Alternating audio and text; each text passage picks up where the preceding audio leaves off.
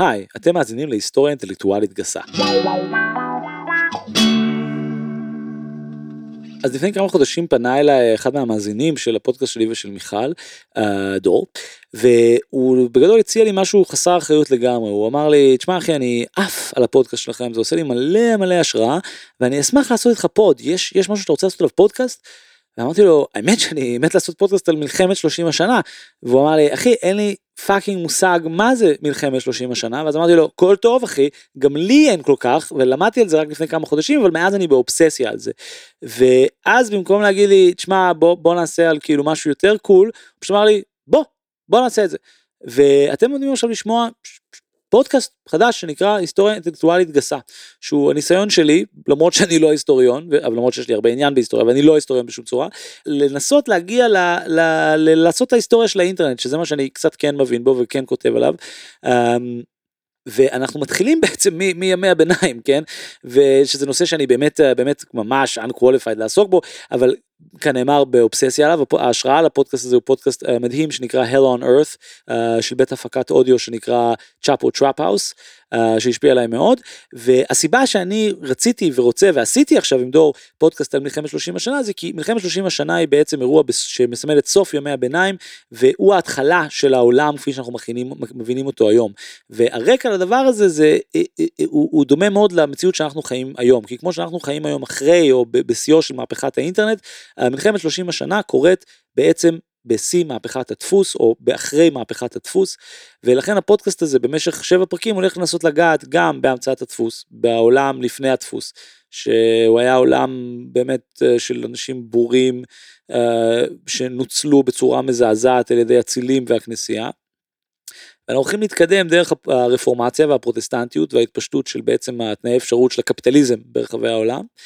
ואנחנו אפילו הולכים להצליח להגיע לדברים כמו המצאת הסובייקט, המצאת הכסף, אה, משבר הבורסה הראשון וכל מיני דברים כאלה, אבל בעיקר אנחנו הולכים לעסוק במשהו שאני אוהב לכנות אה, למה יובל נוח הררי טועה לאללה, אה, שזה הנושא שהפרק, שתי הפרקים האחרונים שלנו עוסקים בו, שהוא פעם ראשונה מהו מרקסיזם ומהי היסטוריה מרקסיסטית, שזה מה שאני מרגיש שאני קצת אה, מנסה לעשות, אני לא יודע אם אני טוב בזה, אבל זה, זה האנרגיה שאני בא איתה, או רוצה, מנסה לבוא, לבוא איתה לאירוע הזה, ובעיקר זה שאני אני, אני, אני נורא לא אוהב את יובל נוח הררי ואת ה vibe שלו, אה, אני חושב שזה לא רק עניין של קנאה, כן, אני גם מודה שזה כאילו מין זה מרשים, שבן אדם מצליח לקחת את הקורס היסטוריה שלו ולהפוך את זה לדבר, אבל גם כי אני מרגיש שיש סיבה שהוא מצליח, והסיבה שהוא מצליח זה כי הוא בדיוק לא עושה היסטוריה מרקסיסטית, הוא עושה היסטוריה שיושבת פיקס, פיקס, פיקס, פיקס עם מה שמרק צוקרברג וגוגל רוצים, ולכן הם גם באמת מביאים אותו לדבר, ולכן יש משהו נורא לא אמין בזה שיובל נוח הררי היום מנסה להזהיר אותנו בפני הסכנות של ה-AI.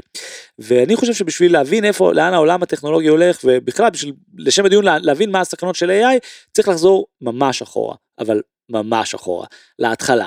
וההתחלה של האינטרנט היא לא ב-80's והיא לא ב-90's והיא לא ב-70's והיא אפילו לא במאה הקודמת. סורי, כן. לא, אני חושב שהיה הכי... כן, זה היה שוונג טוב. אני חושב שהכי טוב היה... זה מה שדור מביא זה טוב, זה טוב, זה טוב, זה טוב. זה היה רגע טוב בשבילך להיכנס. מה שהיה הכי טוב, אם היית עושה, היינו צריכים ללכת ממש אחורה. ממש אחורה. קאט, אוקיי. נגמר. היינו צריכים ללכת ממש אחורה, אבל ממש, ממש, ממש אחורה. אוקיי, אז הפורמט הוא כזה, עומר בן יעקב הוא הדובר, לי קוראים דור קומט ואני עורך את הפודקאסט הזה. אין לי מושג על מה הבן אדם מדבר, אבל אני ממש נהנה להקשיב לו. אוקיי, אז מהלך האירועים מהצד שלי זה שהקלטנו שישה פרקים, והיה ממש כיף. ושלחנו את זה לכל מיני חברים. חברים שלי זרמו או לא הקשיבו, חברים של עומר אמרו, תשמע, הפרק הראשון לא, משהו שם לא, לא, לא יושב. אז מה שעומר הציע זה שבוא נעשה פרק intro, שהוא בעצם פודקאסט שיסביר על מה הולך להיות הפודקאסט. ואני מרגיש שבמהלך הפרקים, כזה הכל הלך חלק, הקלטנו על ה one, וכל מה שקרה שם פשוט מיד נערך, וכזה, מה שקרה שם, זה מה שקרה שם. ועכשיו, בשביל לעשות ה fucking intro הזה, עשינו איזה, לא יודע, שבע טייקים, שלא נדבר על המונולוג שאני כרגע עושה, הקלטתי אותו איזה 20 פעם, בשביל שאני ארגיש נעים וכאילו לא מובך עם הפודקאסט שמסביר על הפודקאסט שאני עושה, כאילו, חלאס. פשוט תאזינו לפרק הראשון, תתמסרו לפורמט, הוא קצת מבולגן, אבל בעיניי יש בו הרבה חן.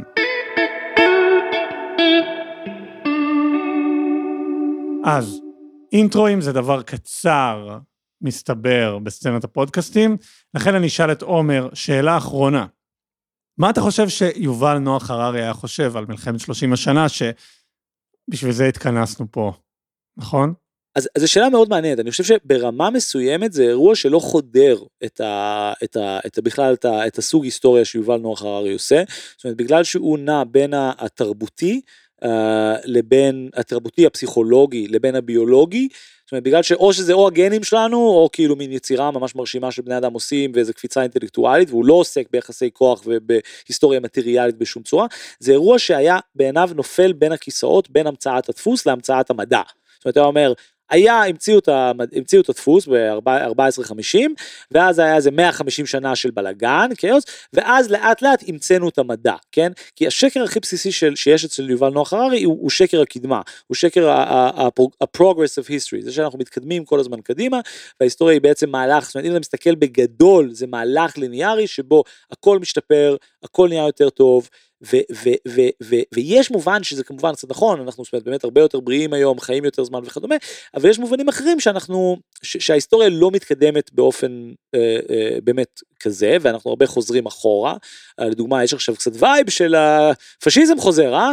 זה, זה נגיד קצת מרגיש שזה קורה עכשיו, ו, ו, ומלחמת 30 השנה הוא בדיוק אירוע ש, שיובל נוח הררי לא יודע להסביר, ולכן לא ניתן ללמוד מההיסטוריה דרך יובל נוח הררי.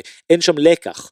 יש שם אולי סיפורים מצחיקים שדוד שלך יכול לספר לך בסדר פסח, וזה באמת דוגמאות נורא יפ, יפות, יש שם המון דוגמאות נורא יפות, אבל באמת סיפורים מהממים, אבל זה בדיוק העניין, אין שם תובנות שהן על, על לא איך באמת לפרש את ההיסטוריה ולא איך לשנות אותה, ואני חושב שזה הנקודה, וה, והפרשנות היותר מרקסיסטית, היותר מטריאלית, של מלחמת 30 השנה באה ואומרת, וזה הפרק הראשון והשני שלנו עוסקים, זה דומה למה שקורה היום בקטע פסיכי.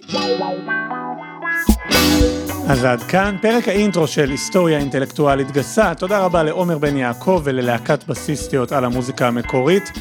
יובל, יש סיכוי שאתה מקשיב?